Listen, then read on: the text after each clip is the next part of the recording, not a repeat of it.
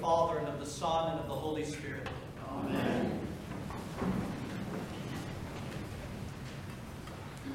On this Sunday every year, we hear the parable of the Pharisee and the tax collector from the Gospel of St. Luke in chapter 18. My friends, we need to understand that the parable of the tax collector and the Pharisee comes on the heels of another parable that was told just before it. And to fully grasp the entire message of what our Lord is both wanting to put into his people, but also draw out of his people, we have got to take a look at both of these parables together and what our Lord says about them. That other parable is the parable of the widow and the judge. This is in the first part of the Gospel of St. Luke in chapter 18. And here's how that parable was told by our Lord. That there is a judge who did not fear God nor regard man. And a widow would come to him and came to him pleading, Get justice for me from my adversary. And the judge, he did nothing for a while. But the woman kept coming back and kept coming back and pleading with him. And after a while he said, Though I do not fear God nor regard man, I will avenge her, lest by her continual coming to me she weary me. Jesus then explains the parable. Hear what the unjust said. And shall God not avenge his own, who cry out day and night to him, though he bears long with them? I tell you that he will avenge them speedily. Hear the teaching of St. Cyril of Alexandria on that parable. The parable assures us God will bend his ears to those who offer him their prayers, not carelessly nor negligently, but with earnesty and constancy. The constant coming of the oppressed widow, conquering the unjust judge that did not fear God or have any shame. Even against his will, he granted her request.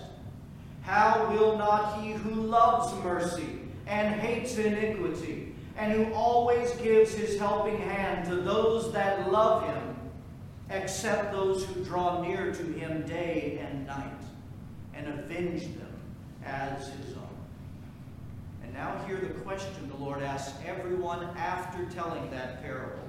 He says, When the Son of Man comes, will he find such faith in the earth?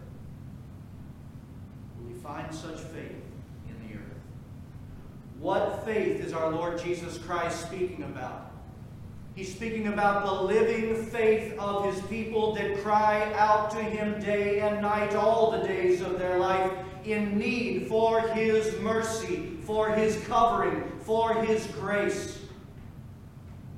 Will he find that faith? Will he find the people who day and night are crying out to him in this way? And then after that question, he launches right into the parable of the Pharisee and the tax collector. And he says that two men went to the temple to pray. One was a Pharisee, religious leader of the day, and one was a tax collector, would have been one of the most despised people of the day. And the Pharisee begins to pray standing up in front of everyone. I thank God that I'm not like other men. I thank God I'm not like extortioners, adulterers, or this tax collector here. I fast. I give tithes to the poor.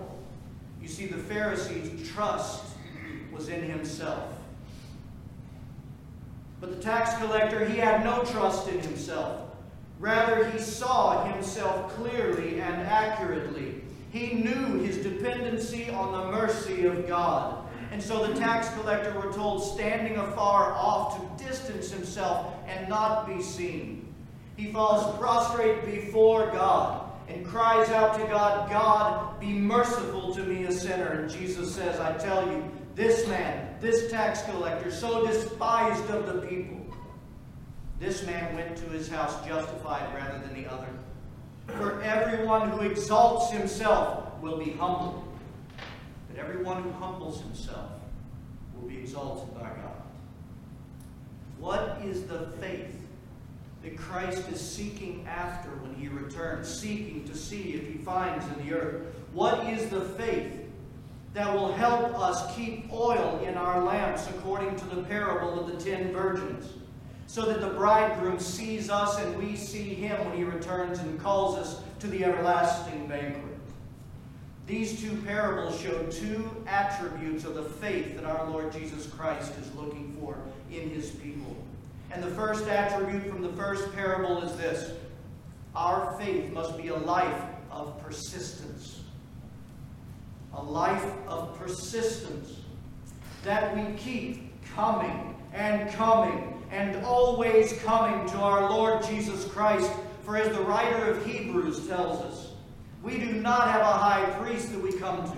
We do not have a high priest who cannot sympathize with our weaknesses, but was in all points tempted just as we are, yet without sin.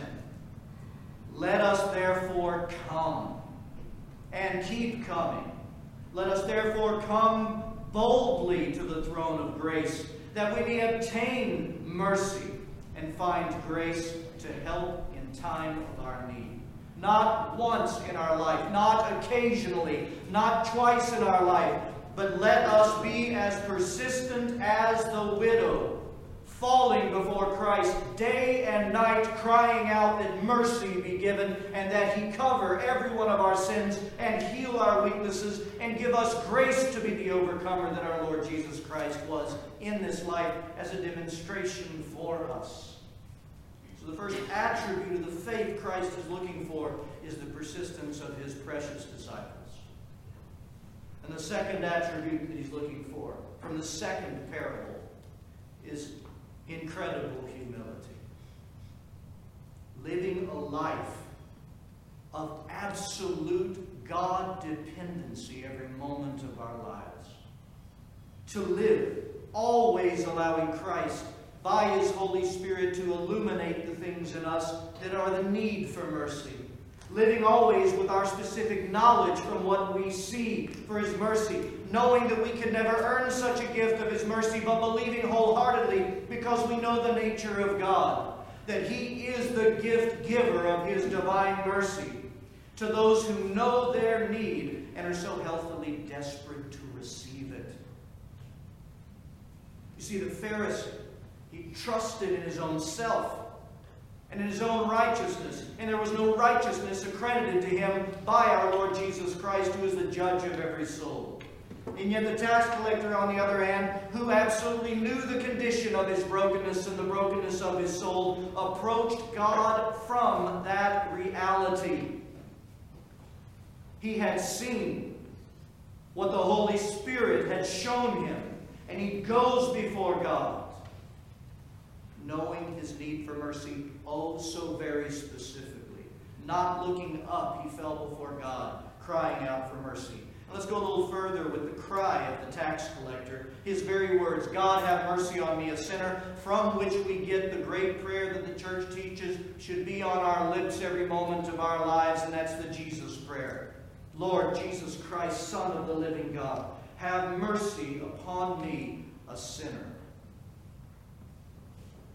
I say very often, and the church teaches us greatly, that the divine liturgy of the church realizes for us the very daily intimate journey that we are to share with our Lord Jesus Christ every day of our lives in that blessed fellowship. Let's consider how we've even begun the Mass so far.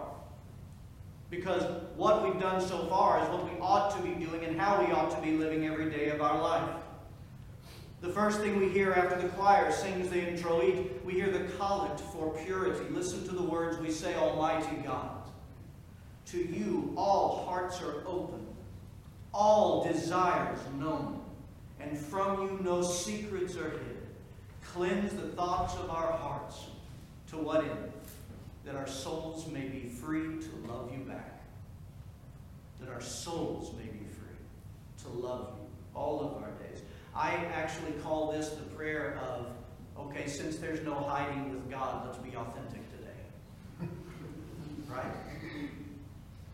We don't live like that every moment of our lives, unfortunately. We get deceived into distractions and deceived into the care for ourselves and the worries of this world and our task lists of the day when God is intimately with us and knowing everything in our mind and our heart and our soul. But we offer this prayer. And now offering this prayer and acknowledging, Lord, you see everything. You see, why pretend? What do we proceed to? The Kyrie. You see everything. Lord, have mercy. Christ, have mercy. Lord, have mercy. But have you ever thought that all of this that we're talking about cannot be realized in our lives and in these moments of the liturgy unless we have lived each day in between the liturgies with this persistence and humility? Consider this. When you say to God, You see everything within me, do you have in your mind what He sees? Have you allowed the Holy Spirit to reveal what He knows that is in there? The brokenness, the sin nature that's still remaining, yet to be healed and resurrected in Jesus Christ? Are we mindful of that? And when we cry out, Lord have mercy, Christ have mercy, Lord have mercy, you realize that you will not and you cannot experience the fullness of the mercy of God covering you unless you know why you're asking for mercy. Unless you have allowed the Holy Spirit throughout your fellowship with Him throughout the week to reveal to you the things that need to be covered, that need to be forgiven. You see? If you're living each day in this persistence and this humility that we're seeing in these parables, the faith that our Lord is looking for, then you will come to him even here. And you will cry out for mercy from that which you know, and you will lay it down before him like the tax collector. And like the tax collector, you will experience the reconciliation and mercy of God over your life, even in these blessed moments in the Mass. Raising you up and freeing your burdened conscience, because Christ is with us and never shall be. Because in the liturgy of the church, we find what is to be the normative structure of our daily life in Christ at every moment. The liturgy communicates to us the Christian life of Christ's salvation and the experience of that salvation and healing that he has in his wings for us every time his beloved people join with heaven and earth in the eternal worship of God. And remember the pattern of the liturgy put simply, and yet it's in the liturgy. Being the liturgy of our lives, consider it. We avail ourselves to fellowship with God, and from fellowship with God comes illumination of our soul. We see the ways that we are not like Him. We see our need for mercy very specifically. And we go to Him. And we cry out, Lord Jesus Christ, Son of the living God, have mercy upon us. And here in the Mass, Lord, have mercy. Christ, have mercy. Lord, have mercy. And we experience the covering of the very things that have now burdened us. Where we were going as Isaiah, Woe is me, I'm undone. We see them relieved in our lives. And what happens in the Mass after the Kyrie? Glory be to God. I extol you, I praise you, I worship you. Why? Why? How can I do this with my heart? Because of the mercy that I've just experienced from you. You are worthy. Look at what you've done for me, you see?